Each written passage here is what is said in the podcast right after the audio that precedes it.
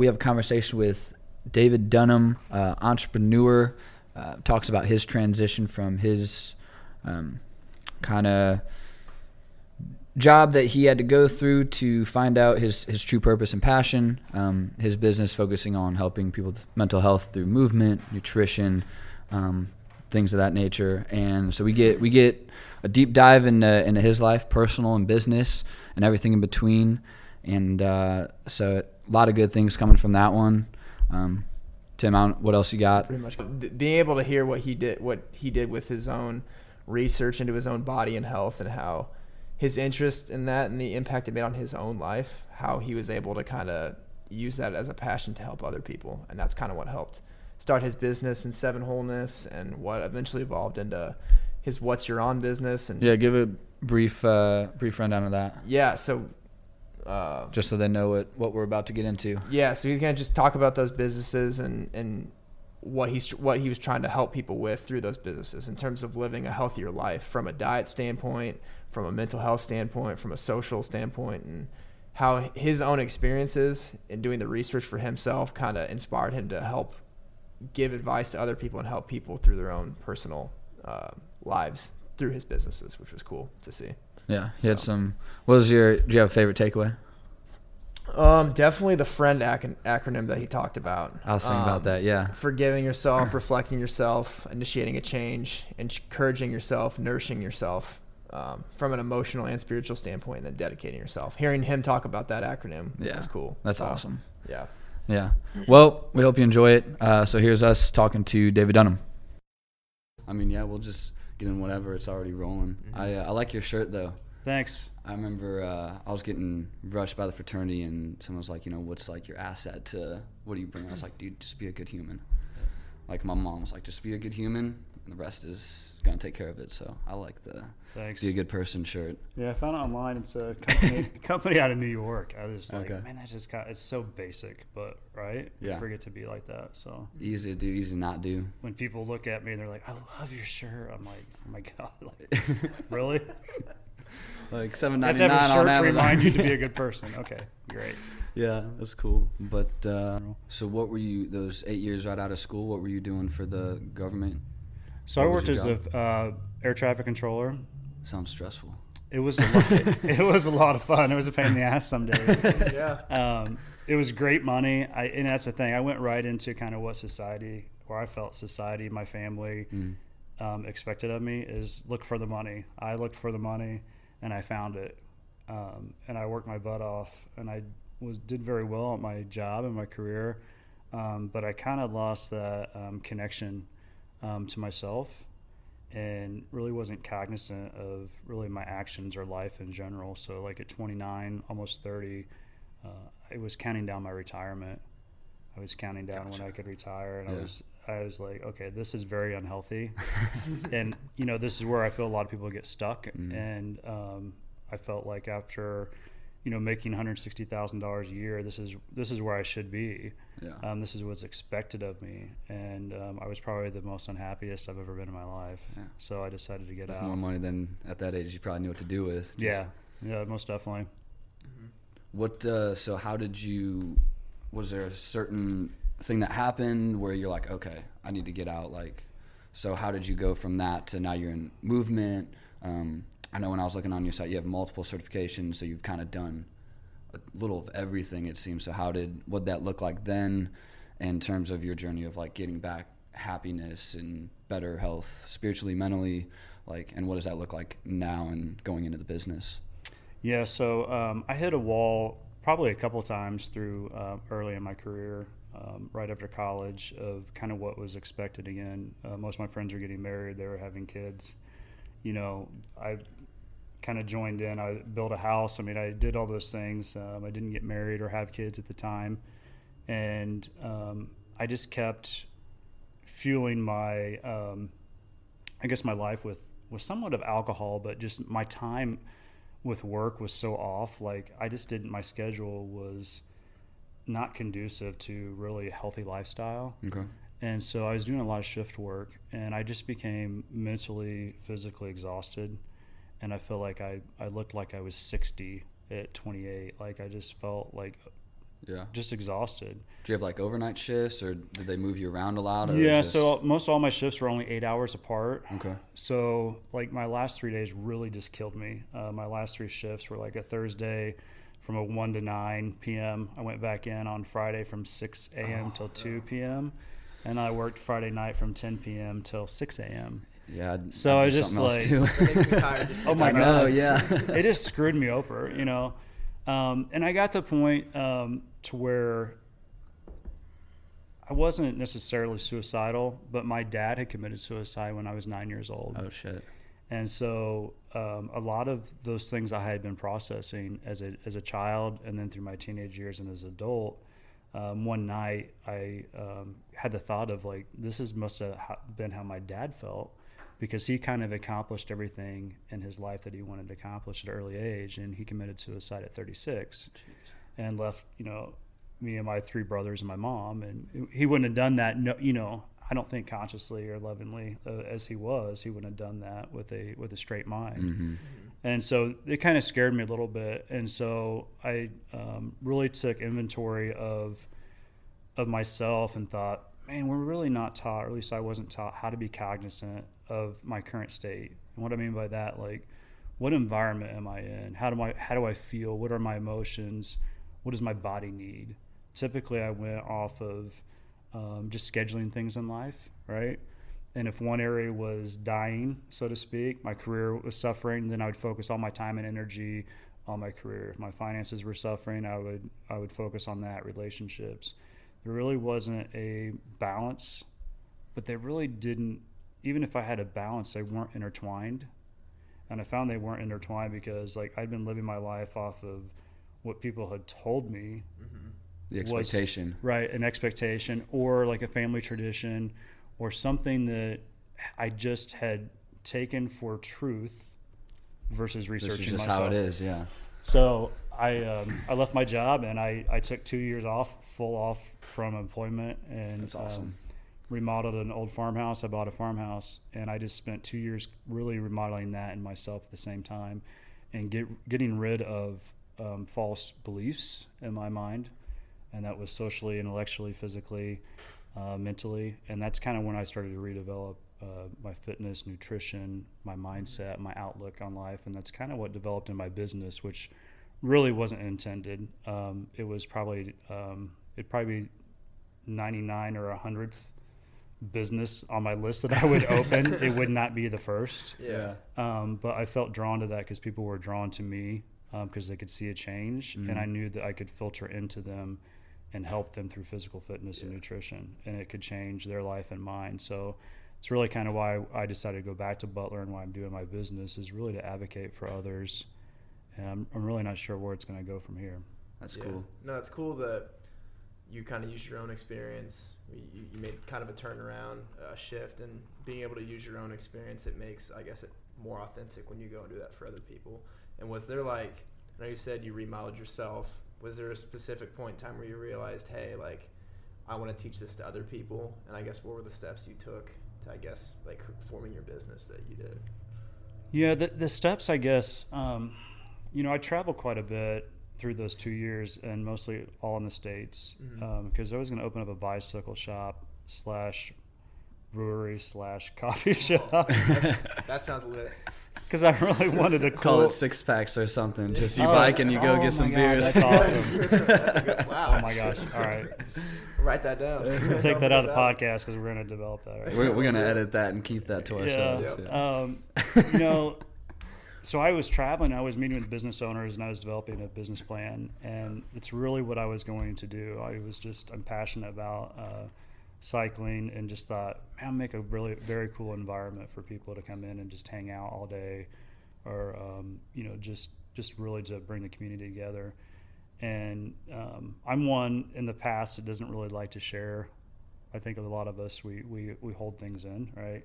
Because vulnerability really exposes us um, to negativity, and not everybody is real, you know willing and open to listen.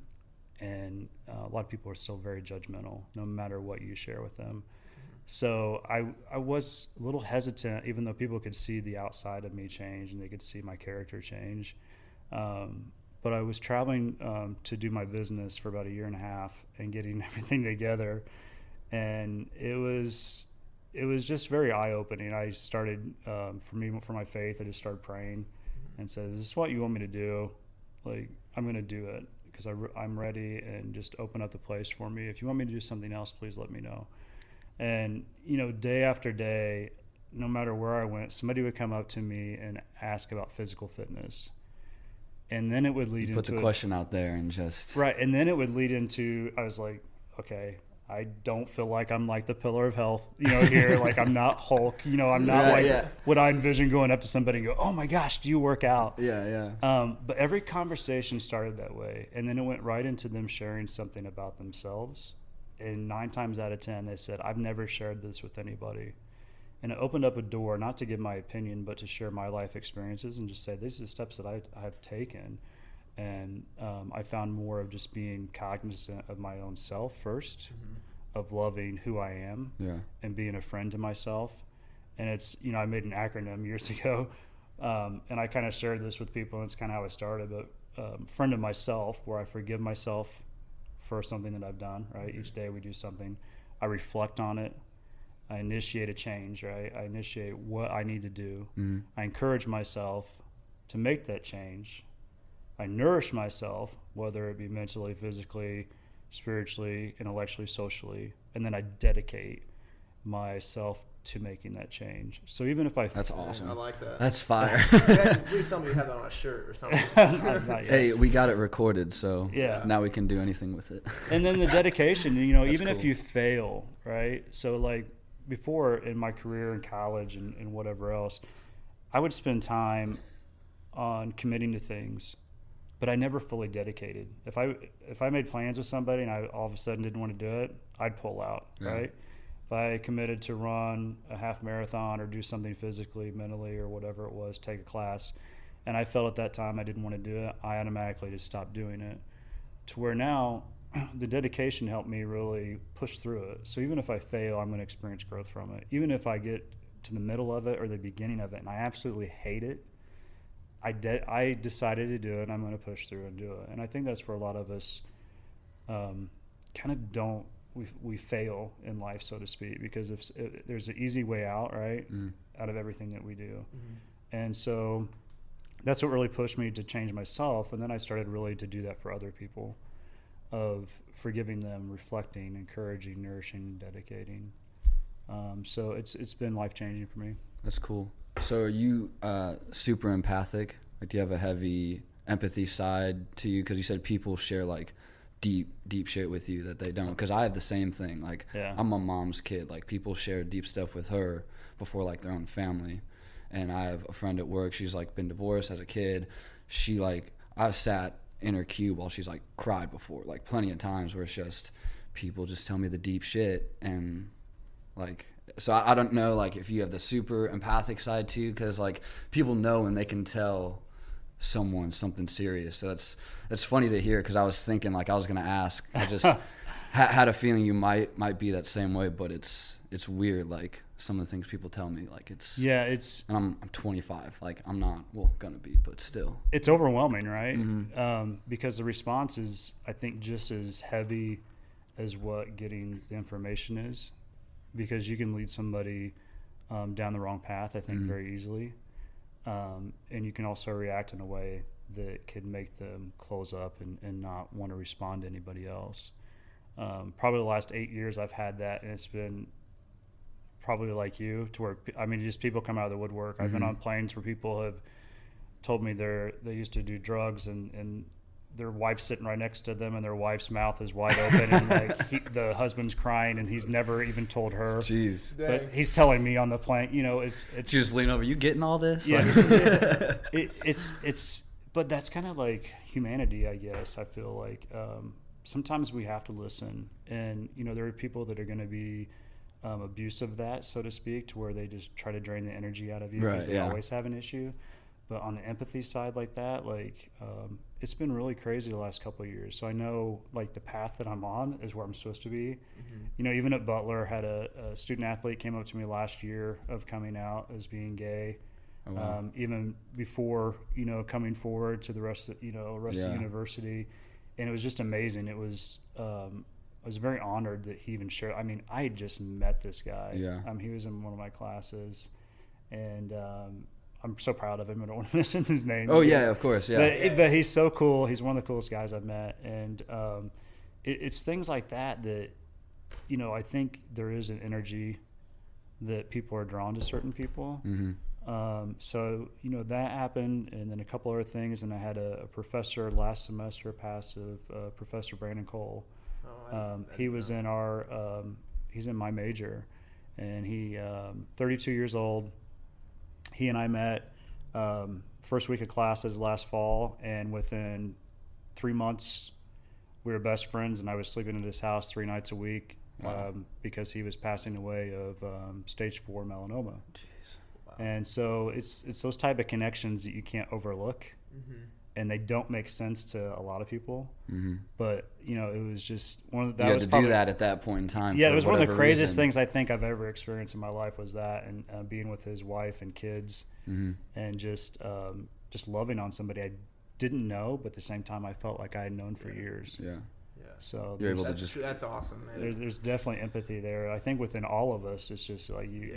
you, you just have to find it. Yeah, Mhm. and I feel like anybody who you're talking to, they just want to feel understood and appreciated. I Yeah. feel like that's one of the first steps you can do, talking to someone, and obviously you have a very unique ability to do that with anybody, and that's that's a really cool story to hear, especially the the fact that he brought you into his house and rely. I mean, trusted in you as a friend to, to be there for him in such a difficult time for his family. Oh yeah, most Yeah. definitely. it's cool. That's wild. I mean, it's and then it's heavy, like you said, it's heavy to take it too, because like that's your energy now. But uh, that time, like the universe is like, hey, this person, this family needs you. So it's, man, you haven't dealt with some easy, easy situations. well, I don't think a lot of people do, right? I think there's a lot of crazy shit out there that, Mhm. um, you know, uh, something I struggle with or something you struggle with, you know, is very different maybe in the subject category. But as far as the terms of mentally dealing with it, I think, you know, we all face that struggle, that internal struggle. And I think, I think that's the biggest thing that we overlook when we, you know, especially now, I think there's a lot of judgmental ideas, thoughts out there about you know who we are, who we're supposed to be, and um, I think when we can get past that, um, you know, all of that can kind of go away. Finding that deep within yourself about what makes you you, and Right. you got to figure out yourself first. And but it's it's easy in a world like today where people are seeking out acceptance and everybody's under a bigger microscope. likes now. and friend requests Yeah. and that's Oh, the, yeah. that's what the shit It's a the lot- shit that matters and it's it's painful to see because like i mean we've we've read about you know studies linking obviously depression and suicide to social media and things it's just like what like i mean now you're in the health industry like what's healthy now and what people promote on like instagram like is looking healthy like is usually not the case. Right. and it's just like that's where people get their information and believe everything that's out there. And it it's painful to see like oh i need my likes. Like oh i got another like on on this post. And it's like i know businesses need it but it's like different when it's like an individual. It's just like then you put it out there and then it hurts you so then you don't want to put anything else out there. I mean doing this is kind of scary putting like podcasts out there because we're as open as can be. I mean um, so we've had like I've done the depression anxiety battle like it's fucking beast like Yeah. but we haven't gotten into that yet. We will but it's you know we're gonna put it all out there just to if it helps one person from each episode we're gonna keep doing it and Most definitely. we I kind of needed. we pulled the eight mile and said yeah this is what everyone's gonna hate on us for so when we see that or hear that it's like all right what else like we already said that so Right. Mm-hmm. um, the the the small judgments that people might have are greatly overshadowed by the positive things that we can do with this and the positive things that we ourselves can develop as we do this because I think there's there's so much more people people we're gonna help than whatever whatever hate we'd ever receive and that's what we want to do is just is help people and if we can relate to someone at least one person with every episode I mean I think that's that's a success in my book Yeah. I don't really care about anything else so. yeah No, that's a great way I think to look at it too. I mean, just the especially getting away from the stigma of mental health, right? Mm-hmm. Like we all have mental health issues, right? We should be redeveloping our mental health every day. but it's one thing that we really don't want to discuss. And um, you know, that's something like you said. You're 25, right? Yeah, I'll be 25 at the end of How the old are you, month. Tom? 23. Okay, so like the brain doesn't fully develop. Like they're coming out with studies now. The f- brain doesn't fully develop until 25 to possibly 28 years old. Okay. So, and that's the front of the brain, which is the the last part to develop, which is the frontal lobe, which is really the the processing, the thought processing. So it's kind of no wonder that you kind of see these things of like teenagers, right? They can't really they're emotional, they can't Mhm. make a decision. And then you get into still adult years, 18 through 25 or 28, and you have all these different irrational decisions. Well, they still the brain still hasn't developed Yeah. fully yet. Yeah. And so it's kind of wild to look at it that way of like I think we're putting way too much pressure on Yeah. society in general, like especially at this age to Mhm. where now there's people that are in their 50s that are still processing like they're 18 years old. Yeah. Yeah. Like stop being Whether- so hard on yourself. Everyone Right. else is already doing it for you. Yeah. Because whether it's traumatic experience, whether it's just something they didn't learn or, or Mhm. they didn't develop the right skill sets, Mhm. um, but it's just kind of wild to kind of look at it that way. Yeah. So Yeah, because people people graduate from from college, like they're 22 years old or 23, and in their mind, they think that they should have everything figured out, and because they're in the real world now, they've done they've done they think they've done all their schooling, but like you said, they're still developing, their brain's still developing into what it can fully actually be. Right. So you don't really have to know what you want to do at that age, but people think they should Well- because of the perception what people what their parents think they should.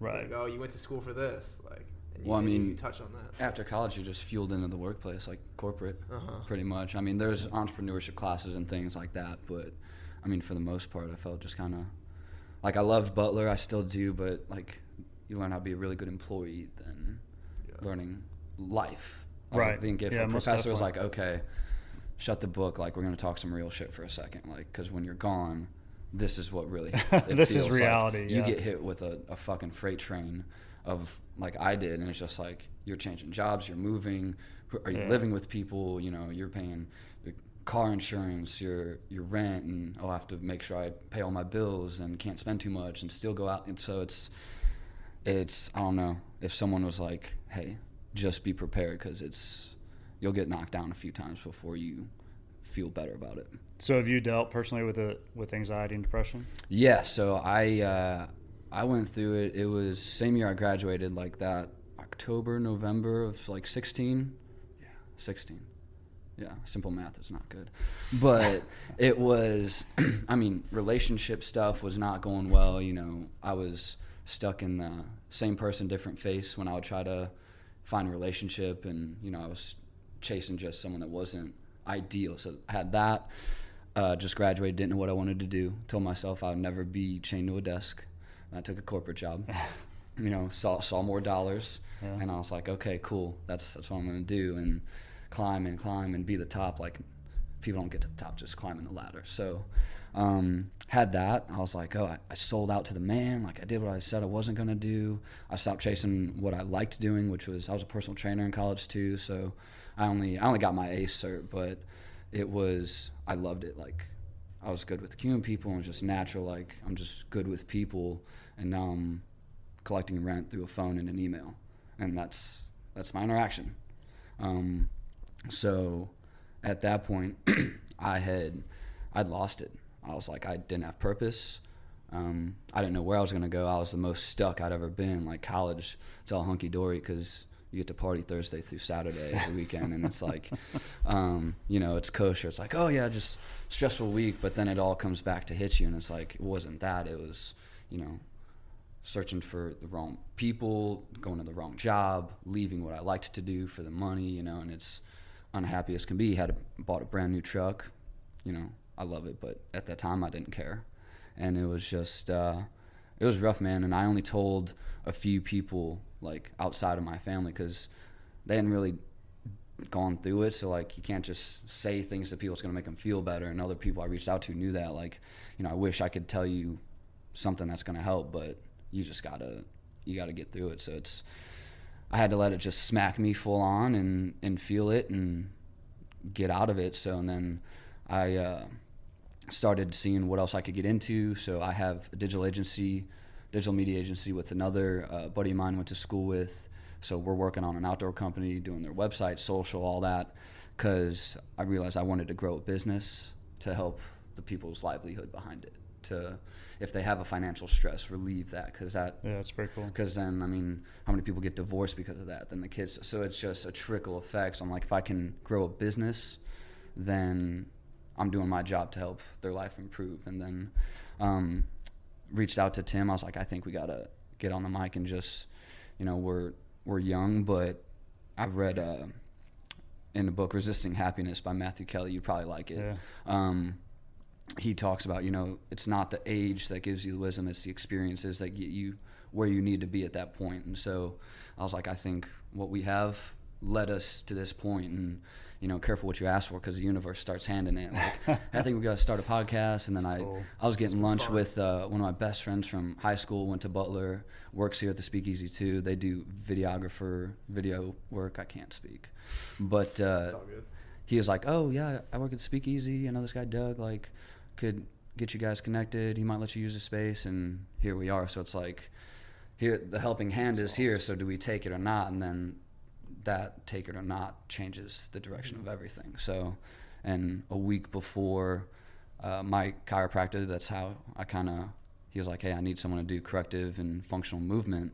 A Week before, I dropped off a resume at a, a downtown gym here. No one no one's going to call me. Right. Like the only experience I have in training is at the very bottom ACE certification, like in personal trainer at Butler. So it's, it's sales, business, marketing. I just I didn't beef up my resume to do that. Um, so I knew how hard it is to get in that space. And then a week later, he's like, "Hey, I need someone." So we've been meeting and talking and getting everything squared away. So I think I'm going to take that because the knowledge that he'll teach me is going to have a long-term, bigger ROI than what I have now at, at my current job. Yeah, that's great. So Very cool. short story long. yeah. And I and when we first like started this, like we were a little nervous, like we didn't know what to expect, but we found that once we were able to get in here and articulate our thoughts, because I feel like Slayer can attest to this, like we can get our thoughts out so much more clear when we can just speak our mind, and we we have these conversations privately, like when we're hanging out or whatever, and we just felt like we could. You can't have it with most people too. Yeah, and we just felt like if we have it together, but say thing or we feel like the things we conversate about, people can learn from. Conversate Um, yeah, you like that Yeah. fancy SAT word. But yeah, we just feel like once we can get in here and, and just be ourselves and talk about what we normally talk about, we can inspire some people to kind of get unstuck in their current situation, just like we've all we're all Yeah. working to do. It's like you're not the lone wolf. Like Yeah. we just we found the resource and means to be able to do it. So now it's like a responsibility Mhm. to do it for for the future listeners and Yeah. People that are gonna come and go and be like, wow, yeah, I'm dealing with the same thing. Like it is rough for me right now, and I just graduated with a great job. Mhm. To most people, they made it, but it's like, what do I do next, and how Yeah. do we get out? So we like going through that too, like our transitions and things, and steps we're taking, steps that were not the right ones, and so I do want to get into your business though, Okay. because I was super excited when uh, I remember he first like, yeah, I know this guy, and I thought he said something personal training wise, and then I re- I texted him back. I was like, did you say he's like personal training? He's like, yeah, movement. Here's the site he's working on. So uh, yeah, I'm kind of interested in that, how that started. I mean, I know you said you kind of took care of yourself uh, mentally, spiritually, physically. So how does that now coincide with your business, learning uh, your movement, your certifications, and helping people to find their their passions and, and things?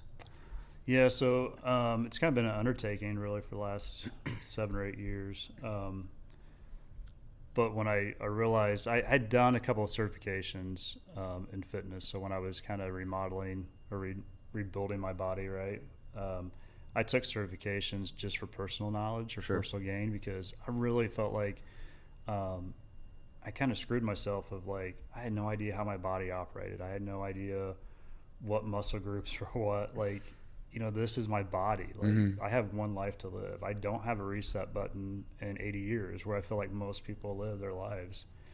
And so I did certifications. The first one I did was MovNat, Move Nat, so Move Naturally, Okay. and it's like a functional movement. Cool. Um, and then I did one completely opposite, a CrossFit level one, certification, which I thought I was going to learn a lot from. Yeah. Um, and at that time, I really didn't. Um, not to bash them, um, but it was it was 2009, so it might have been one of the earlier ones. Okay. Um, But but I I say that's good to know anyway. But Yeah, it's and- it didn't really. and they were great. much. I, I just didn't have the background like I think most of the um, the attendees did, um, and I just didn't have that background that I was kind of looking for. So then I went on to um, kind of similar to you. I I had looked at gyms and applied to gyms just to be a trainer. So I the first I got was um, I went and talked to a couple uh, managers, and they said that everybody had an exercise science degree, Mhm. and they most of them had an ACE certification. And then um, talked to them, and most of them couldn't pass the NSCA CPT. Um, so they went on to just to get the ACE. So I studied and got the NSCA CPT. yeah. So I have Um, the weak one, huh? Yeah. so I got that one and then thought, well, that's going to make a difference, you Yeah. know, of if I want to learn. And, and so I, I did that and I, I applied, I moved to Florida and I applied to a couple uh, positions down there and never even got a second look at as far as being able to come in and train or even shadow people. Yeah. Um, when did you move to Florida? um, I, that was in 2011 through Okay. 2014. I lived in Jupiter, Florida. Okay. Where's that at in relation? It's to, in uh, north of West Palm Beach Okay. by about uh, 15 miles. Do you like it down there? Oh yeah, beautiful area, pretty cool. Um, so I was down there, and then I moved back um, to Indiana, and um, my one of my good friends, best friends at the time, him, him and his wife and their kids live down there, and they're, he's originally from here as well. And so I said I was moving back to start a business, and so he's like, I feel like I'm gonna do that with you as well. Cool. So he moved back too, um, and we started um, our first location in Zionsville. And within six months, he had to get out for personal reasons. Mhm. And I just I really felt led to stay. I mean, it was really what I'm supposed to be doing. And um, so anyway, that, it's kind of how it started. Um, I just really started pushing myself in different areas. Um, once people started coming up to me and I was doing certifications, and I thought, okay, I need to continue to educate myself. Mhm. And I felt I was getting so many certifications that really, it really didn't matter to an extent, right? I had to start implementing them, Right. the knowledge, into my own base, and I knew what I experienced, and I wasn't going to force that on somebody else. But I started seeing when we started training just some of our friends, kind of why we initially started a business, is we just kind of experimented with friends and family of kind of the seven principles that I developed, and kind of reflecting back on the mental awareness mm-hmm. and being cognizant of your condition and feelings, um, you know, no matter where you're at during the day, that we started seeing a huge difference within our friends and family. I mean, like major changes in health and mostly mental health. And so that's really what inspired um, me to like really launch a business to try to focus on that. And really, fitness, um, fitness gave an avenue for me because I grew up, like I said, without a dad, and I really wasn't that active until college. And I feel like fitness, you can show somebody in five minutes a movement, especially functional movement, and they can grasp it, right? Even Mhm. like hand-eye coordination or contralateral movement, something they haven't been able to do for a while, and they can grasp it like within five, maybe to twenty minutes. They can they can do a movement, and that right there then gives a motivation mentally and physically because they see that they didn't think it was tangible then all of a sudden now they can apply that to something else in their life like whether it's relationally financially um, intellectually that, that they didn't think they could do now they can do it so that's Yeah. kind of really what pushed me into it and Okay. so a lot of my clients um, now are all um, online and in home and so i focus like on a lifestyle management um, while i'm going back to school so the lifestyle management is there's you know kind of that back to there's always a need right we're always there's just some part that we're failing in Mhm. and helping them discover that um, and how i've been able to do that is create a network most of my clients are um, very skilled professionals uh, doctors um, bankers um, whatever um, and so what i've been able to do is create a mini network with inside my clients to where if i recognize a need within one of the clients i'm training i can give them information of the other clients to contact. Gotcha. So it feels like kind of like a mini uh, health network, so to speak, and Kind of like a little forum you're building. right, and, Cool. and they may never even meet each other. Yeah. and most of them haven't, um, and they don't have to use them, but at least it's it's a resource for me yeah. um, especially I feel like as a as a business owner, I never give an opinion um, because especially in that kind of a you know one-on-one setting for an hour, you get a lot of personal information from somebody, Yeah. and no matter who you train or no matter what environment you're in, like that, I you know you hear some things like you said, like where people just unload, Mhm. and um, at times it you know I used to take it on so much heavy, especially. Uh, going through suicide with my dad and through a couple of friends that committed suicide um, after college, um, I took very like it was a burden to me. Um, so that kind of relieved the burden off of me when I had clients that um, had approached me with some major issues that they were going through or struggles to where I could connect them to whether it be mental health, whether it be financial resources, whether it be counseling for uh, marriage. Um, so it was very easy to disconnect versus um, just allowing me to refocus them back on on their mental health, on Mhm. their physical ability, and then let them make a connection to get help and do something. So that's kind of where my business has gone, and kind of what pushed me back into Butler um, to really look for that health advocacy Yeah. uh, component. That's cool. So like what what does that step process look like when someone's like, "Hey, like I need help. Like I'm just I'm down." Like so what what is kind of the first few things where it's like, "Okay, we're going to start with doing this and then just slowly take it from there." It's like what's what do you do with that person when they come to you? You know, um, most time again, it's just like you know, I developed these seven principles on the website, and things that I feel like people should follow each day, right? Um, and and even going back to the friend acronym that I shared earlier, it's kind of Okay, that. It's kind of that first to figure out what the issue is, and um, nine times out of ten, I feel like people already know what the issue is. They just don't want to face it. And it'll come out in the wrong way, right? Especially, I feel like the people that we know the most or we love the most, we end up giving them the hardest time yeah. because we feel like we know they can take it. In reality, they really can't because they're the ones that are, love us the most and the kindest to us. Mm-hmm. But typically, we, we lash out on them the most. At least that's what I know I do. And I see a lot of people do the same thing. So typically, if a client comes to me, it, it usually comes out in a training session, um, and I can notice either a movement pattern or just um, a character change. And I'll let them, I'll keep motivating them, I'll keep trying to clear their mind to focus on something positive, and then I'll wait for them to open up. I won't ask them Okay. what issue they're they're having. Um, now, my online clients where they do just seek the lifestyle development, I go through a series of questions per week, like what what did you face this week, uh, mentally, physically, spiritually, intellectually, socially, that was positive and then negative, and then what what did you look forward during the day? What were you grateful for at night?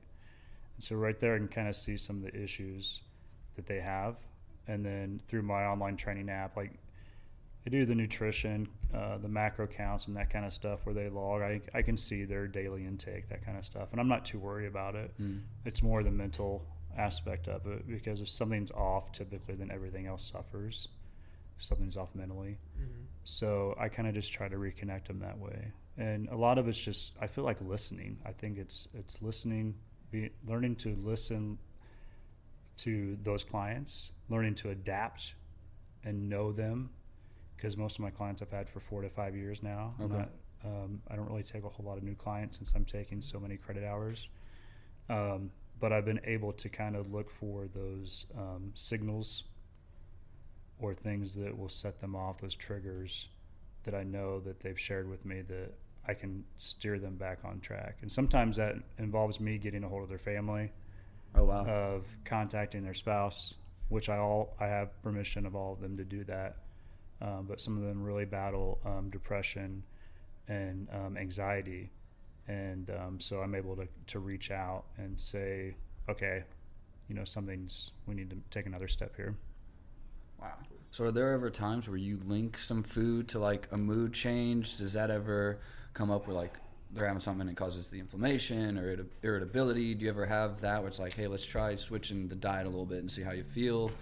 Um, yeah, how prevalent is that? Yeah, I think that that's huge. I think you know uh, nutrition is um, 70 80 percent of of really the the medicine or what we really need for our body, right? And the rest is 30 percent, 20, Mhm. 30 percent. Um, I I'm really a big proponent of I give information to my clients and let them make the decisions, and then I follow up with their decisions. Like Okay. I don't feel if you force somebody to do something, right, like a 30 day challenge, um, nine times out of 10, I've, and that's what I used to do, I would see failure after failure. And I would see a lot of them, um, not necessarily all women, because men, I think, are just as sometimes have issues with their body just as well as what women do. Um, but they automatically go in knowing they're going to fail. They're not going to be a 30 day change. Okay. So I do like a five day, a 15 day, a 20 day, and then a 30 day. Just kind of help slowly ramp them up. And, Yeah. So if they complete that five days, and, and usually you can't tell, Yeah. it's just more of a reward system. Like Yeah. you can't tell your your body is is changing, but after day 10, they typically typically can tell, especially like you know anything with inflammation, grains, that type of stuff, or processed foods, sugars. You're gonna feel 100% better with that out of your system. So all of them know that, um, especially with most of my clients being doctors. okay. Um, they have the affordability and access to nutritionalists and also to like private chefs and things like that um, to where they do maintain healthy lifestyle as far as nutrition for the most part but they still moderately eat crap at times Yeah. which i think um, isn't necessarily an excuse i mean i do it occasionally um, but if you get it completely out of your system, it's it's just it's really mind blowing what your body can do, and and it's not like what you said earlier, like what you see in magazines or on Instagram. It's like instant gratification Mm. through nutrition and functional movement. You're building ten years down the road. You're building twenty years down the road. You're Yeah. building thirty years down the road. So your longevity is there more for flexibility, mobility, joint stability than it is looking good next year or the next two years and having a six pack and and nice cuts and whatever else. Right. And so, um, what I try to do is just really get my clients to not focus on weight necessarily, unless they have a medical condition, and just focus on what they're eating and how they feel. And a lot of that comes down to, you know, I I did a nutrition diary for five years, which is pretty extreme. But there's certain things that are healthy that I eat that will trigger me, and even though they're good for your body, supposedly, Yeah. like I'll get inflammation, I'll be depressed. I mean, just off of like bananas and, and stuff Really? like that, that my body just does not process like somebody else's does. So we're not all the same. So to say to eat healthy or eat organic or to eat, you know, a certain way, I don't think is really the right course of action either. It's a good step, but it's not really the right, I think, long term course of action. So is that how long it took you to find like what your personal diet, like what worked best for you? Because everyone's on these like, oh, I'm this now. Oh, I've gone this. It's like, well, what'd you remove that was actually causing it? So it's like, because I'm trying to figure out what works and what doesn't. Like, and I, not like you can run circles around me. I don't really know much. I'm just kind of trial and error where I think I eat healthy most of the time. But like, so was it that five years when you figured out like, okay, I'll kind of have my own personal diet kind of dialed in or? Yeah, you know, I was kind of like an idiot, I think, like anybody else. Like, you know, like 2009, like paleo was huge, right? So Yeah. paleo comes out, and I read, uh, you know, was it Loren, um, what's his name? Cordain, who's the paleo? I forget exact. I think it is. Okay. Um, I'll take your word for it. Yeah, and um, a couple other books that I felt were right in line with what I should be doing, and especially because CrossFit community was huge on that. They were just everybody was completely changing over to paleo diet. And Why so, were they doing that? Um, because that was a healthy thing. I mean, they were seeing gains, they were seeing a major change, inflammation going down, and so I kind of jump on the bandwagon, so to speak. And I did it. I did it for um, almost three and a half years. But I was so like, but it was crazy. Like everything I did, like I didn't do peanut butter anymore. I did almond butter, Okay. almond flour. You know, um, so everything I'm putting in almond milk. I mean, I just my body's completely now getting complete opposite or you know just like fueled with things nonstop right Mm-hmm. of one or two i guess items or nutrients and like my body just i then became intolerant to a lot of like nuts almonds like now i'm allergic to almonds Oh, jeez. so it's like I was doing everything of like, okay, instead of just taking some things and trying to educate myself, right? I think we do this in, in many areas of our life. I took it to the extreme. I took it verbatim. Mm. I can't have this. I can't have this. I shouldn't eat this. And so after a while, I just started saying, okay, this doesn't make sense. Let's go back to anatomy, physiology. Let me start looking at how the body processes certain foods and let me see what works with my body Yeah. and what doesn't. And so that's kind of it would probably to be honest probably was 7 years, but it was it was more of me finally educating myself versus just I fell into that concept of being told what to eat Mm-hmm. And because I had done everything else and redefined my body and, but I fell right. Right. back in that same trap that I tried to get away from from my career and everything else. I was just now following what other people were doing, what my friends were doing, and it just it didn't make sense to me. So I was like, okay, I'm gonna I'm gonna scratch all this and, and redo it. So I'm still on a similar diet, um, but not a specific You tweak it how you need to. right. So were there any like bad relationships with food you developed? Like, oh, I can't do this. Like, you know, even if it's like sometimes it's like good for your soul. Like if you're like celebrating someone, like sometimes it's the soul is still good to fuel. But uh, so do you have any issues with that? Like, oh, I can't do that. Like, no, I shouldn't eat this. No, like as a kid, I was fat. I was a fat little shit. oh my gosh! Like seventh, eighth grade, I was chunky, like Yeah. majorly chunky, and then um, I didn't really grow or get any height until like high school. So like, or like my junior year in high school. So then I ended up graduating high school like five nine and 120 pounds. So like my relationship with like my food even back then was like Mm. crazy. I would I would just indulge like crazy and then not eat for a while. You know, I wasn't necessarily anorexic, but I was like trying to really watch my weight. Once I went to college, Yeah. you know, all gloves were off. Yeah, we know how that goes. No. and then, you know, over the last eight years, is I found myself to where I re- hate the word, the term reward, because a lot of people will reward themselves if they eat healthy all week Mhm. then they'll have a cheat day. And for me, I fell in that for like the first two months. And then I was like, this is dumb. Like, this does not work for me. Like, I don't want to cheat my body for one day because Mm. I'd, I'd been doing that and it felt like two or three days for my body to recover.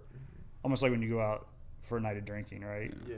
Once you get, oh my gosh, once you get older, Yeah. once you hit 30, like, it takes like four days for Yeah. my body to recover. Yeah, you don't come back until Yeah. like It's like well, next the, week. the body knows when you graduate college too. Yeah. Like it's scientific fact. It's like, oh, you got your degree. Now you can't drink Yeah. anymore. no more, no more Thursdays. Yeah, that's for yeah. You get one night a weekend, buddy. It used to be able to wake up the next day like I'm not drinking. Okay, let's go out for some drinks. Yeah. Yeah, it like two even- hours, you're fine. it didn't bother you at all. Um, but food for me became kind of that way too, to where I'd push it off, and I would reward myself, and then I got away from that. And I was like, okay, if I want something, I'm going to have it. And then I just started noticing certain things that my body just does not work, like Mhm. breads and cakes and, and stuff like that. It just, I'll be bloated. My I, I won't feel good, and I just want to, yeah, I want to look good, but I want to feel good, uh, more importantly. So like, that does. I mean, it fuels your mind, it fuels your thoughts, um, all those things that you know. Go, I think for me goes back to mental health, right? I want to make the right decisions, Mm. and I feel like if I'm fueling my body off of, of complete crap, right, I'm not really giving my the best opportunity for me to make the right decision off of what I'm actually putting into my body. Right. So Well, I, I think it is a personal decision, but it's also just like, you I think it's simple. I think people make it so harder, so much Yeah. harder, difficult than it is. Well, if you chase the health, then the aesthetics will come. Yeah. Like it, if you eat well, you'll look good. Like I, I don't know, maybe not everyone, but I think for the most part, if you're watching what you eat, like what you eat is going to take care of you Yeah, or not. So it's like you know your car or your body's your tool. If you got a Ferrari, you're not going to put 87 unleaded in it. Like you're going to put some Yeah. premium octane gas in there. So it's like Mhm. And after you started seriously paying attention to what you ate and studying your body, how did that impact like other areas of your life? Like, did you see like like when did you start really thinking or realizing or any specific examples of oh wow like this is really improving me in this other area completely not related to eating? Did you ever see that at all, or when did you start seeing that? Yeah, I mean, there's there's definitely a huge physical component to it, Mhm. right? As far as fitness. So, um, when was it? It was so 2009. I ran my first marathon, Okay. Nice. and uh, I think my time was five hours and 11 minutes. And so at that time, I was eating. Um, I was eating what I c- considered healthy mhm.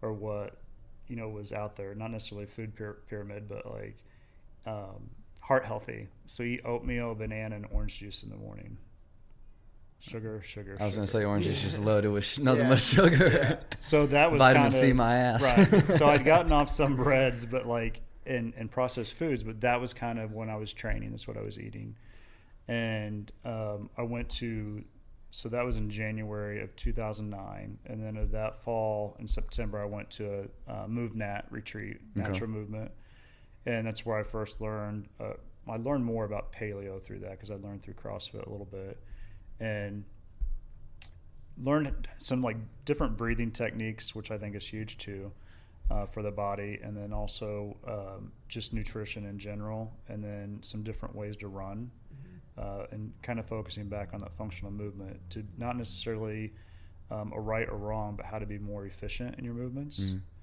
So that was in September 2009. So in January 2010, I ran the same race because I wanted to run the same exact course marathon Oh, you needed it back, yeah. and I beat my time by an hour and 20 minutes. In, a, in the very next race, a year later. Yeah, and I did That's half. I did incredible. half. Shit. I did half my training too. So I had increased my li- my strength training, Mhm. um, more metabolic training, and decreased my running. But the biggest thing I contributed to is nutrition. Mhm. I mean, the year before I was carb loading two days before, like, you know, what I was told to do, like carb load before you run, gel packs while you're running. Mhm. The second marathon I ran, I ate normal, normal how I would eat all week. I ate extra protein the night before, Yeah. not carbs. And I feel like that is what fueled my mind and, and fueled my body for that race. So that's kind of how I've trained since then. Like, I do half the training if I do any half marathons or full marathons. I do half of what the training is suggested for Okay. running. Um, that works for me. Not that it works for everybody. but that Right, yeah. That works Some people got to do like double. Yeah, I But- just yeah. So that I noticed changes in that. I noticed changes also in character, like Okay. um, just huge. I used to be very um, quick, like agitated, and responsive. Like I didn't think through any th- or have any thought process. I would just be automatic, like "f you" or you know "screw this." We all have those moments. No, but it was like it was like daily, like Yeah. and and yeah, that's some of behavioral change, but I think nutrition had a, a huge part of that as well. Mhm. Um, also, like I you talked about, I suffer with anxiety and OCD since my dad passed away, Mm. and didn't. I mean, I knew it, but didn't realize it until you know my 30s when I left my job, and then you know sought out like uh, treatment for PT, uh, PTSD Mhm. and that helped huge too. So like that along with nutrition was like a, a game changer for me really in all areas. Yeah. Like I feel like every single area of my life it it is affected and I can tell when I eat bad. Like um, last week I had pizza and um, and beer for a for a found, uh, running raising money for a foundation and like really for 2 days I mean I just was foggy Mm-hmm. I was just, you know, my whole body was offset, and I was just like, I couldn't focus on anything. yeah. Um, If I and eat anything fried food, my body just I can't do it. shuts down. It's amazing Yeah. what one one meal Yeah. can do when you've been on something so structured Yeah. and, and healthy for you for so long. Yeah. Well, One then one it single meal. tells like how saturated it gets when someone's eating Arby's on Monday, and then Yeah, it's crazy, Jimmy man. John's on Tuesday, and going out Thursday, Ugh. Friday, Saturday, and then it's like they feel fine, but their body just got too saturated, so it's like it's normal for them. crazy. So and how Yeah. quick your body can get rid of it too. 'cause It's like. Get this out of me. Mhm. Yeah, it's telling you. It really does communicate I with you. your body's so smart and efficient, so smart.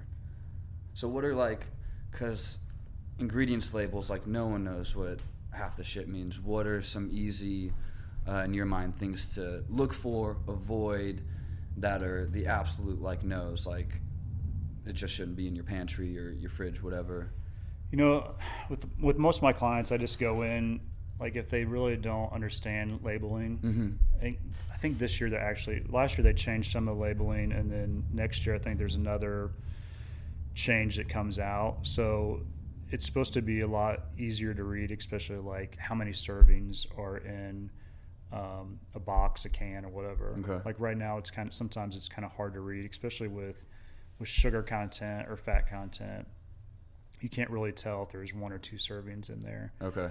Um, most of the time, what I just tell people, kind of my what I follow, if I do not know the meaning of a word that is written on the box, Mhm. I don't buy it. Yeah. I mean, it really should be that simple.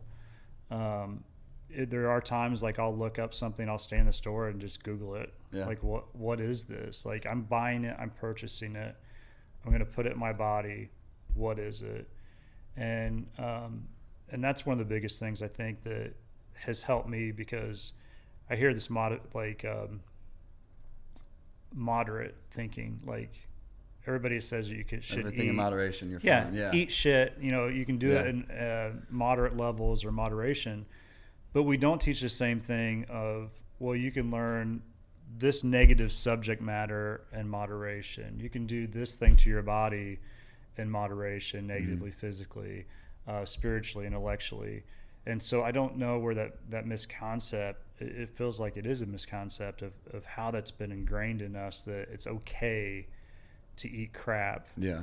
Um, Well, the small things end up becoming the big things. Right. It's like the years of, you know, whatever you're fueling. Like, right the buildup of cancers that we have no idea Mhm. the next step of, of really something that where i feel something that could be eating or, or doing something that will cause that imbalance yeah. um, so i think there's a the moderation thing for me just is is kind of ridiculous um, but the food labeling i think is just is that simple you read something if you can't pronounce it you have no idea what what the word means Yeah. don't buy it My dad always made fun of my mom for taking so long in the store because she would read all the labels. And that's awesome it's like, well, the one thing you do consistently every day is eat and drink and sleep. So it's, that's every single day. It's pretty important. So it's, take the time and I'll ask her like, hey, is this okay if this is in like an ingredient? Like, and she'll be like, yeah, you're fine with that, but you don't want this. Like, all right, I'm putting this one back. Like, it's just, mm. it takes time, but I'm weird. I like grocery shopping. I think it's fun. Well it's funny if you ask well, me I do love It's therapeutic, relaxing. yeah. Yeah. it's relaxing i hate it Really? You don't Oh, like it? I thought you would like it of all people. No, I hate it. I hate the prices. Like the prices. Uh, are that's well, yeah, I hate the price of my rent too, but But you know, it's funny if you ask even like people like, why are you buying that? What's whole grain? yeah, They'll just like look at, what do you mean? What's whole grain? Why are you buying that? Mhm. It's more expensive. Why are you buying it? Because it's heart healthy. Really? How? And they just don't know. I mean, we're just programmed to do that. I mean, the because I same saw it on thing Facebook. That's why. with whey, soy, Yeah. it's the same thing. You know, we're all these uh, different um, foods are having whey and soy put into them for the protein, and a lot of people don't understand. I mean, that causes a lot of inflammation too, just depending on you know what your how your body reacts.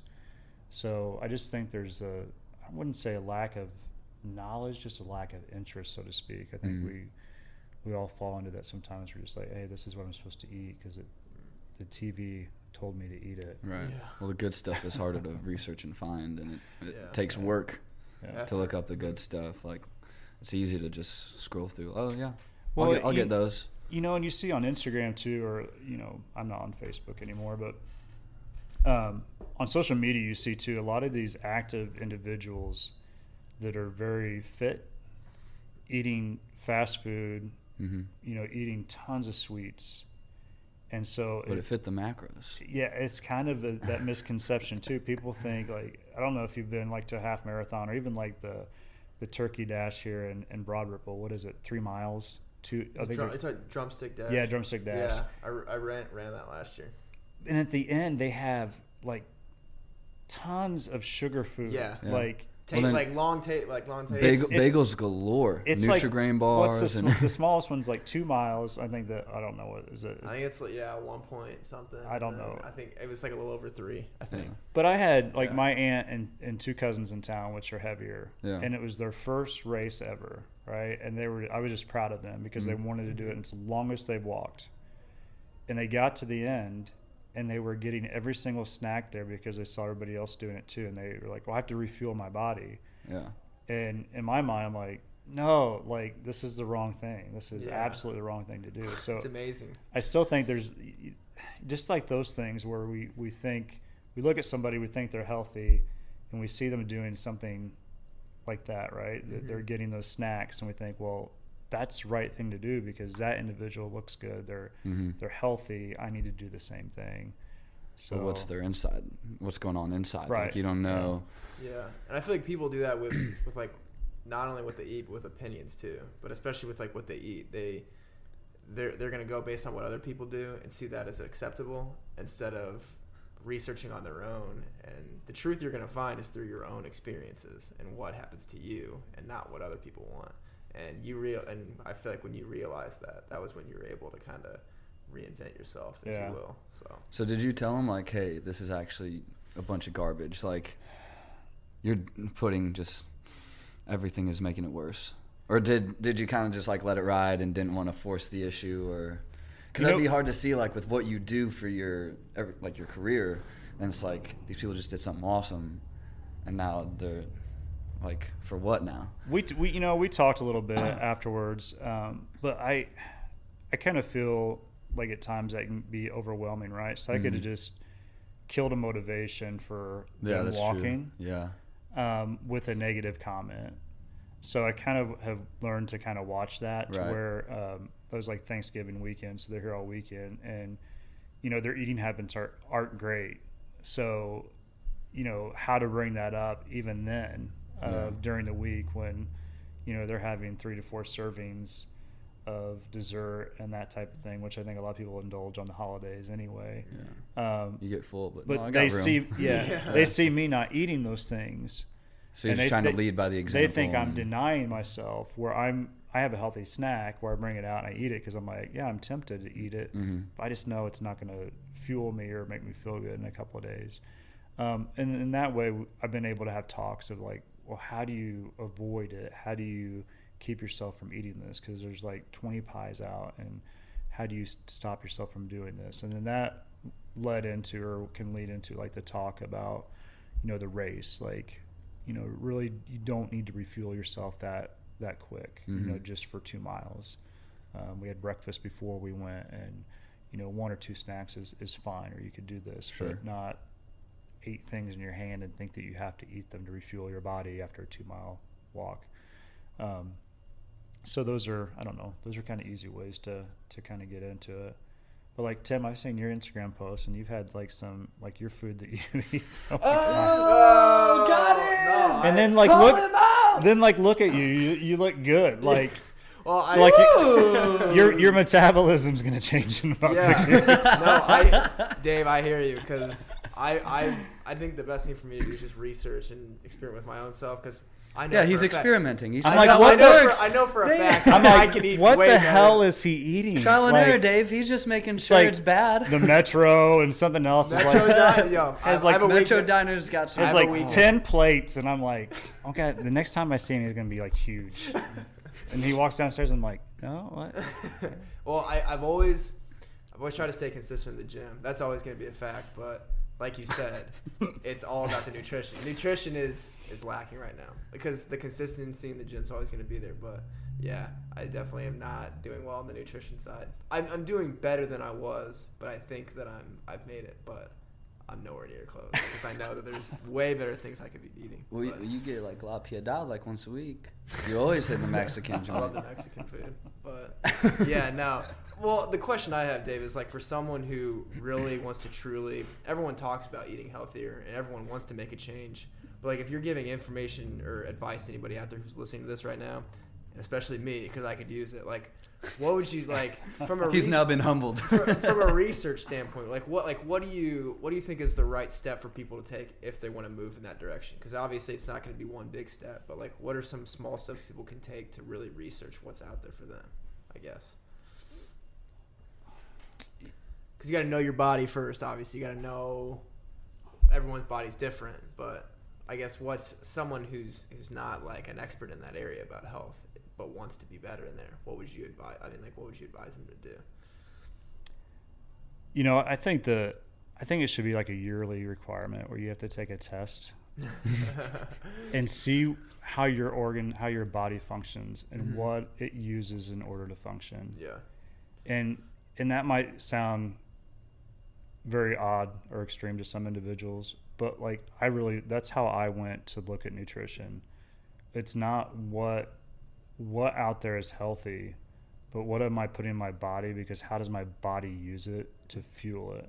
Like Okay. mentally, um, what does my brain use? What what are the function of my kidneys, my liver? What what really does cause those things to function in a way that actually helps my body one have energy, live longer, the protein develop, the ATP, all that type of stuff. Like what wh- how does my body really use those nutrients to survive?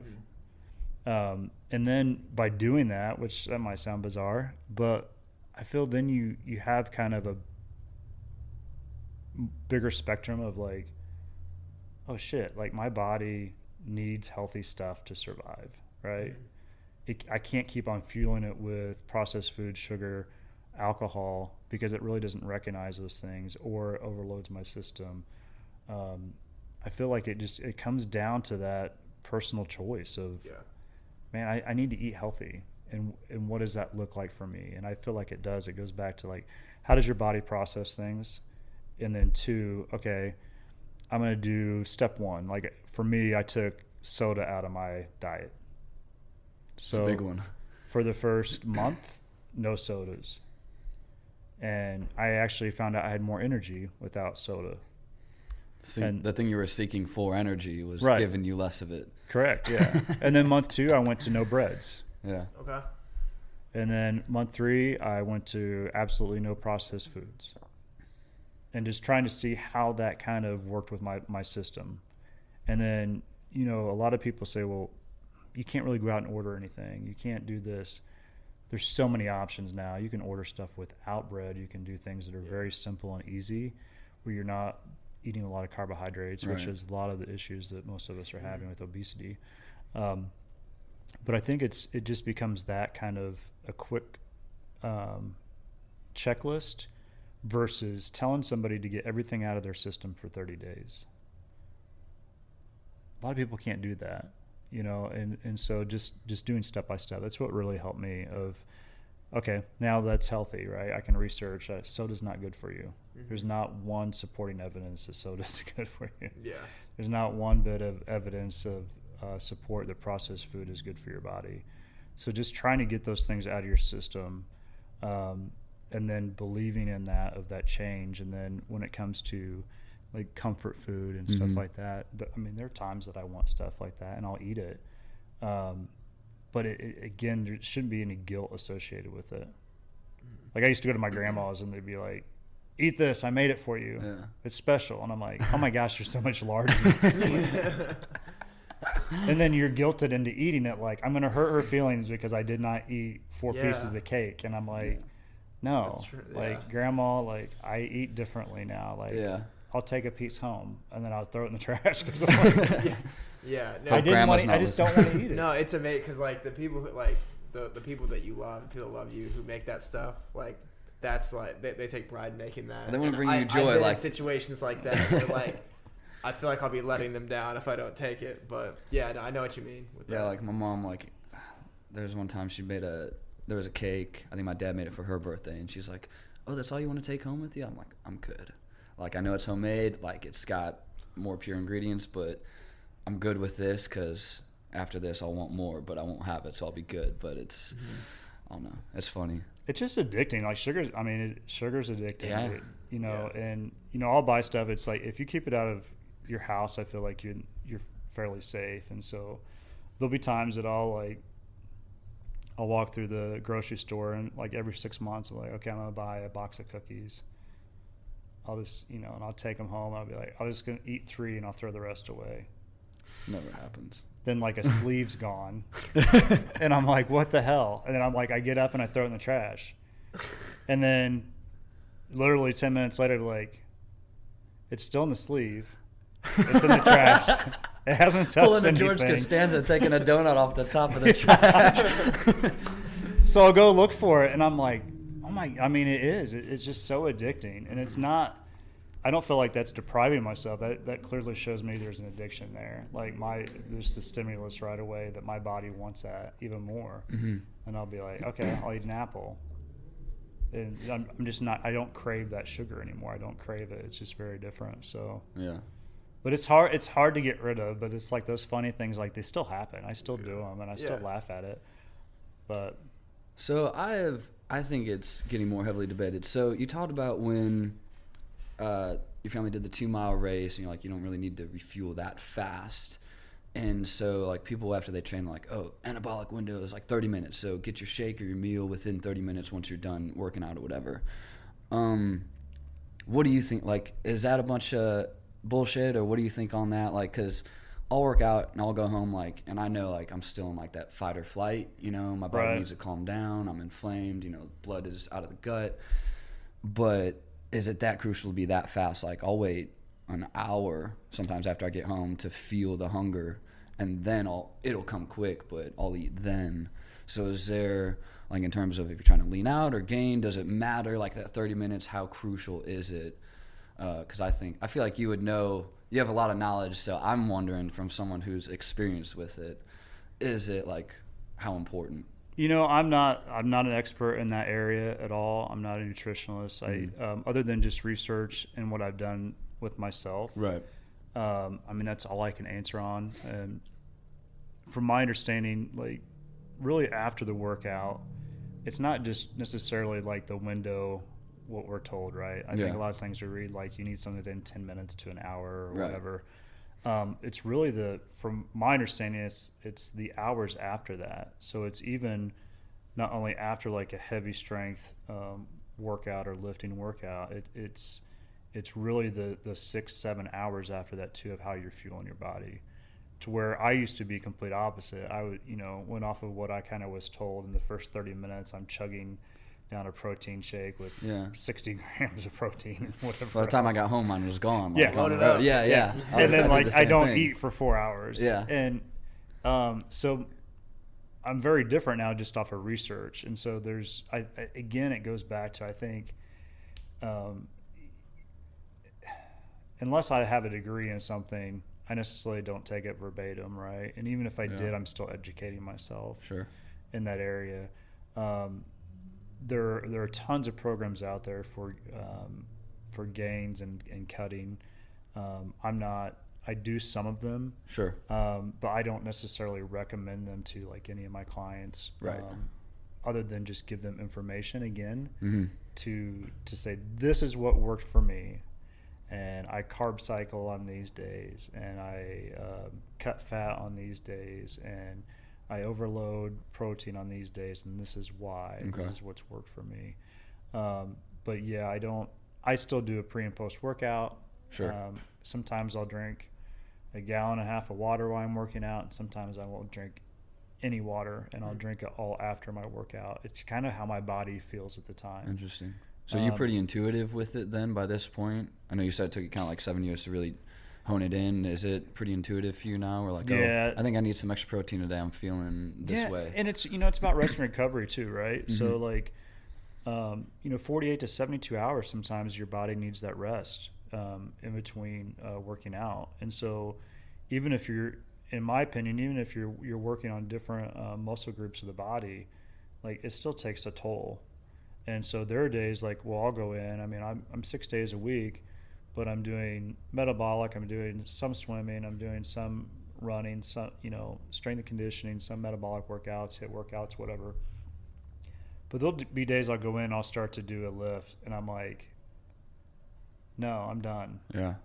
And it took me a while to get there because you want to So get most big. people can't do that. Right, you want to get bigger. You want to, Yeah. you know, push through. You, you know, the soreness and and um, and some days you do need to do that. But like there'll be many days I'll walk in. I'll be like, no, screw this. I need Yeah. to rest, and I'll literally literally go grab my water. I'll go sit at Starbucks or something, and I'll get some work done. Stand up. I hate Sure. sitting down. Yeah. Um, but I'll just sit there and get work done, and then I'll go home and I'll do mobility or I'll do stretching, something to move my body, some type of functional movement. But Mhm. on those days, like I'll try to build in re- rest and recovery days, so I'm not lifting within 48 hours of each of um, Sure. each time.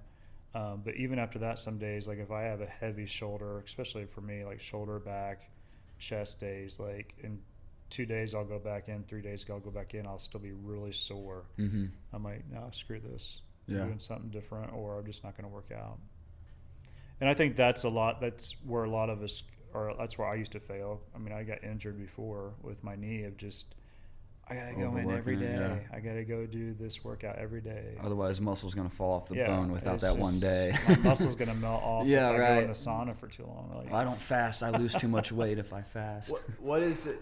Are you? Uh, I know some people are like for or against saunas. Are are sauna? Do you use saunas a lot? I do. Okay. And not a lot, love- but I use them. Yeah. Like infrared's supposed to be, I think, the healthiest Yeah. because it gets your body hot, not the air temperature hot. Mm-hmm. So there's a little bit of a difference there, but yeah. yeah, I haven't I hit the sauna for a while. Tim, I know you love the sauna. I love the sauna. You're I don't go about every. it. I don't go like every day, but I usually am in there two, maybe three times a week, and I think it's just relaxing. It, it's a place like not only that's good for my body and like the heat shock proteins, but just getting in there and just like thinking. I love to just sit in there and think. It's a place for me to go in and kind of reflect on the day, get get my billion dollar ideas. no, but it, My it's, phone's full of them. yeah, no, it's it's a place that I associate with disconnection from the world too. Yeah. Like, I'm not worrying about working there. Like I'm not I'm not really worrying about anything else except I, I I'm able to get inside my own body. I feel like it goes a lot Got your me time. just- yeah, it's Just don't it's make good. eye contact when you're in there. Right, yeah, especially when there's like 20 other people in there at the same. You got to go at a certain time. If you go at my gym at like between six and seven, you're not even gonna be able to move. Well, the there. Worst gotta- is like speaking of that. The worst is I've talked to like guys before, and like they knew like a butler or something or another. We're just shooting the shit for whatever reason, and then I'm putting something away in my bag. You know, I'm about to walk out, and you turn around just to be respectful and look him in the face when you're talking, and they just dropped their towel and didn't even give you a warning. It was like completely dicked. Like, oh, come on, Come like, on, man. Hey, Be like aware. at least you know show me butt instead, man. But like. sign your shoe with a dick yeah, in your like, face. hey, good talking to you. I got to head, but uh, pleasure. I love it. Do this again soon. Nice visual. Yeah. Need a new definition of nice. No, I think you know going to saunas like I, I'll do after like usually like recovery days. I'll go in there and do like a 45 minute sit, but I'll do stretching or something while I'm in there. Mhm. But yeah, I think they're good for you. Cool. Yeah, I just I have a couple more things. I know we've been going for like an hour twenty already, so uh, Edit I'm. this down to like five minutes. yeah, right, right. Nah, there won't be. any I'll just good put it on like ten times speed, so it's like talking really. yeah, fast. we're done. Um, are you? What are you reading right now? Are you in any books right now that you're either for learning or just because or? You know, I am I am not. I uh, last summer, typically I'm doing like one one to two bu- books a, a month. Okay. And um, last fall, when I helped Professor Brandon Cole out, like it just it really completely messed up my schedule. Yeah. Um, and not saying that in a bad way, but just um, trying to focus on on You had to extra time. Yeah. And um, this past semester, I did 20 credit hours plus working about Jeez. 40 hours a week. Wow. Yeah. So I just feel like I'm getting back um, some of my life. Yeah. Fair. So yeah, I any recommendations would be awesome. Like I uh, for any books or whatever else. I'm doing research project this summer with uh, one of the professors at Butler. Okay. Um, we're doing it on uh, mental health, uh, anxiety, and uh, the correlation between mental health and fitness and uh, close uh, social media groups, closed groups. So many things we love talking about. Yeah, So- That's awesome. I, So I really am interested to to Focused like, on Yeah. that Love a little bit this back in here summer. I know. I want to hear the aftermath of those findings and Yeah. and what you see with that. I uh, You guys can be part of the study if you want.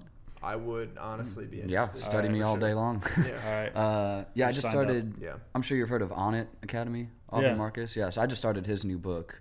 I'm not very deep into it, but so far it's good. I know he talks about mental health and spiritual a lot. I know he's big on that, so I just started that. But yeah, Resisting Happiness by Matthew Kelly. Um, Okay. I've talked about it on here before, but uh, very God based, very faith driven. So um, we've, if people who listen don't believe in God, it's like there's whatever you want to use for that. But um, you know, he found one of his tips. He has like habits or tips at the end of each chapter, and one of his was he started sitting in church just ten minutes a day to start his morning before his real day started, and just didn't talk to anyone, just listened.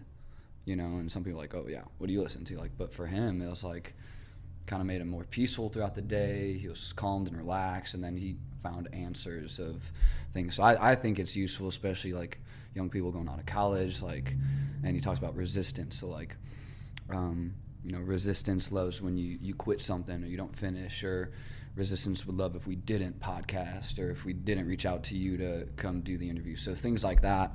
Um, so I I think that's a great book, and with what you're into, I think it'd be pretty. I think you'd like that one. It's not too thick of a read either. Okay. Yeah, sounds good. hmm I did finish one uh, last month or two months ago, Brain Lock, and it, I thought it was pretty good. But that's that's focused like on anxiety, OCD type Okay. information. But it's it's kind of interesting of just um, I think it's available really.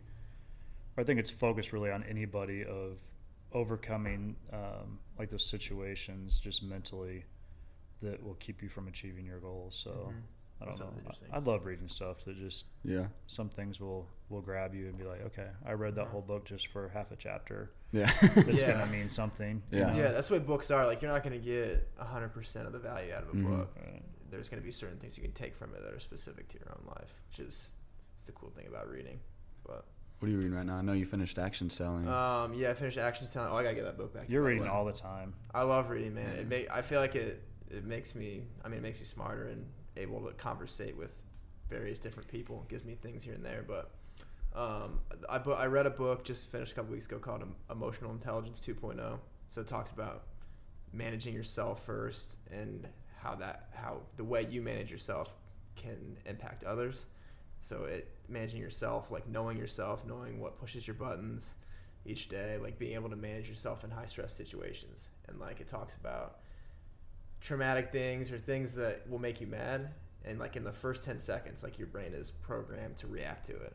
But it talks about taking 10 seconds to just breathe and then wait till 10 seconds after is when your rational comes into play. So it talks about that and as well as conversing with other people being able to really step into someone else's body and understand what they're talking about um, What's the name of that again? It it's called Emotional Intelligence 2.0. Okay. So it's like it's a very quick read. Like I finished it in a couple days. It's it's something that you can read really quickly. And I'm also reading a book right now about um, it's called it's called You Incorporated. So selling yourself. So different things you can do. And I could talk for days about that, but I am looking for a book though that's more on like the the, the health side and being able to read a book because I know everyone's out there writing stuff about Mhm. nutrition, but I'm getting to a point where, like I said, I'm really trying to work on like what I'm eating. So I think the first step for me is is obviously what, what like experimenting what works for me. But I'm trying to read as much as I can and get all points of view. Like I had, I work with a guy who's vegan, and just picking his brain for a couple hours and what he does in his diet because there's no right way to do it. Like you said, like it works for some people, but I think the best thing for me to, right now is to just get as many different points of view on it, and I think that's the book I'm gonna be reading next. I think it's called um, it's called Eat to Live.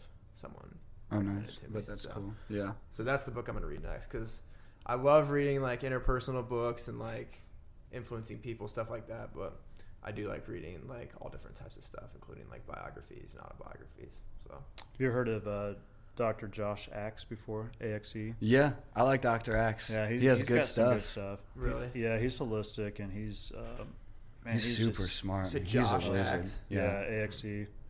he has podcasts. He's and he's been uh, connected with Garden of Life. Okay. Okay. I'm, I'm not familiar with that. Uh, Jordan Rubin started it years ago. He did. Uh, he wrote the book uh, Maker's Diet, okay. and so I believe he had celiac disease. I can't remember exactly, um, but he went kind of that organic, um, grain-free, and uh, anti-inflammatory type Okay. food, and he developed a Garden of Life Oh. company. Um, Cool. Which basically is all organic and holistic, Right. and then sold it. But um, he he worked with uh, Josh Axe for for many years, and uh, I don't know. I just I love That's that cool. guy. Yeah, I'm gonna I- look that up. He has a I'm lot of stuff, that. especially like the of him. leaky gut uh, syndrome and, Okay. and gut health. Yeah. Repairing the gut first before you do anything else. Okay. Yeah, because your core is your most important part of your body. If that's off balance, your entire body is. So, gotta work on that. Yeah. Gotta, gotta work on those abs, right? Heard that. Yeah. It's not just Uh, it's not just for the beach. It's for everything else. You have abs after eating like that? oh, I manage it. I- I- keyword manage. Right, Attempt, to, right. manage. Yeah. attempt to You're trial and error. You're figuring out what works for you. exactly. Got to do it. Um, so I want to be respectful of your time. We'll wrap up. But if so, someone who's stuck, or you know, it took you eight years running for the government, where it's like it's not you, and you know, need to just find the change. Uh, what would you kind of recommend, like to someone who's just I'm in a lull, I don't know where to go, what to do, like with a small baby step where they can just, you know, a gentle push in the right direction. You know, I, I share with Tim a little bit, like the new website I'm, I'm launching, um, and it's it's really cool, kind of how that fits in with you, with even being here, right? You know, just at the right time. hmm Um, but it's called What You're On, and it's really highlighting. It's a platform to highlight individuals locally and globally of pursuing their passion and and what really brings out the best in them. And sometimes we don't know that, right? Like you're stuck somewhere. hmm And a lot of that could be choices that we made on our own, right? Whether it's a career path. Um, you know, when I got into my, my career, then I got loans and I was just overloaded with finances, and it's it's hard to get out of. And sometimes you feel stuck. And um, I think, you know, with what you're on, it's it's like trying to find that motivation, that passion that you have. We all are built with it, even though we might have the same kind of career path. We do it very differently we're very creative differently like say tim and i or whatever Mm. you know that we're Yeah. we're just different in, in the aspect to which it, we can approach it differently and so finding that purpose i think for each individual is acknowledging it first and then saying okay back to steps. Like how do i get into that position? How do i make time for that? You know we're in charge and it goes back to being cognizant of of your condition feelings emotions. I, it really goes Right. back to that of trying to learn how to to do that so in each environment you are just not going through the motions. Okay. because i feel like we set our schedules and then we bitch about our schedules. I have to be here. I have to do this. Yeah. i have to go do this. I have to do well why? Why do you have to do that? And yeah we, we but we set ourselves up right? Even if you have God, children so true. if you have Never kids it's it the same way. thing. It's you have a choice. You have a choice to go to your job. You have a choice to be in the position you are. Um, you know i didn't have the choice of my dad committing suicide but i had the choice to make it into an advocation for others and for myself versus being a victim and so there's there's there's things in our lives that we just we can't control. But if you take ownership of it even though it wasn't your decision i took ownership of my dad. I took ownership of, of mistakes i made because it's kind of part of me. Mm. it doesn't define me though. And i think that's where you know to help somebody get over their where they're stuck i used to define myself of what position i was in because i was stuck. I'm this person i'm not worthy. I'm not good enough. Um, i don't have enough money. Um, it's the same thing i think we want to be defined by who we are anymore sexually or Mm. you know there's all these different labels out there to where you know people ask me who i am. I'm like i'm me. I, i'm many different things. I don't define myself by anything other than what i want to be. Yeah. and um, that could be spiritually that could be whatever it is. So i I, I guess that'd be my advice. Is like it, you you can seek people that will um, that have broken through those things, right? That are like you guys that are that are focusing on helping others. Mhm. And I think something like this is therapeutic, right? When you, when you're helping. That's what we say after each one. It's like we'll get a beer and like, wow, I feel, Yeah. I feel so much better, even though it's didn't feel like bad earlier. It's just, Yeah. it's a, yeah, it's a therapy session, like Yeah. you said. I It's mean, you're just- talking, and that's what usually helping somebody else out is, right? Because Mm-hmm. you're you're talking to somebody, and then you're like, "Oh my gosh, I actually believe that.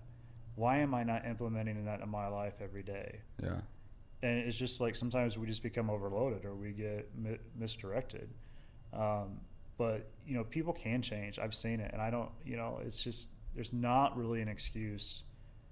Um, you know, you can have positive energy. You can laws of attraction, all that kind of stuff. I believe in um, meditation to to prayer and faith. Like you know, God. You know, whatever God you believe in, God does want good things. Right. He wants good things for us, and there's so much opportunity on this earth. It's just such a waste. Like I was just tired of living my life and a you know wasting time, and it goes by quick. It goes by very quick. So no matter what your age, I guess I would say like you can make a change and find people that are positive hmm that will help you make that change, and you know really invest in others and help them make it. Yeah. That's awesome.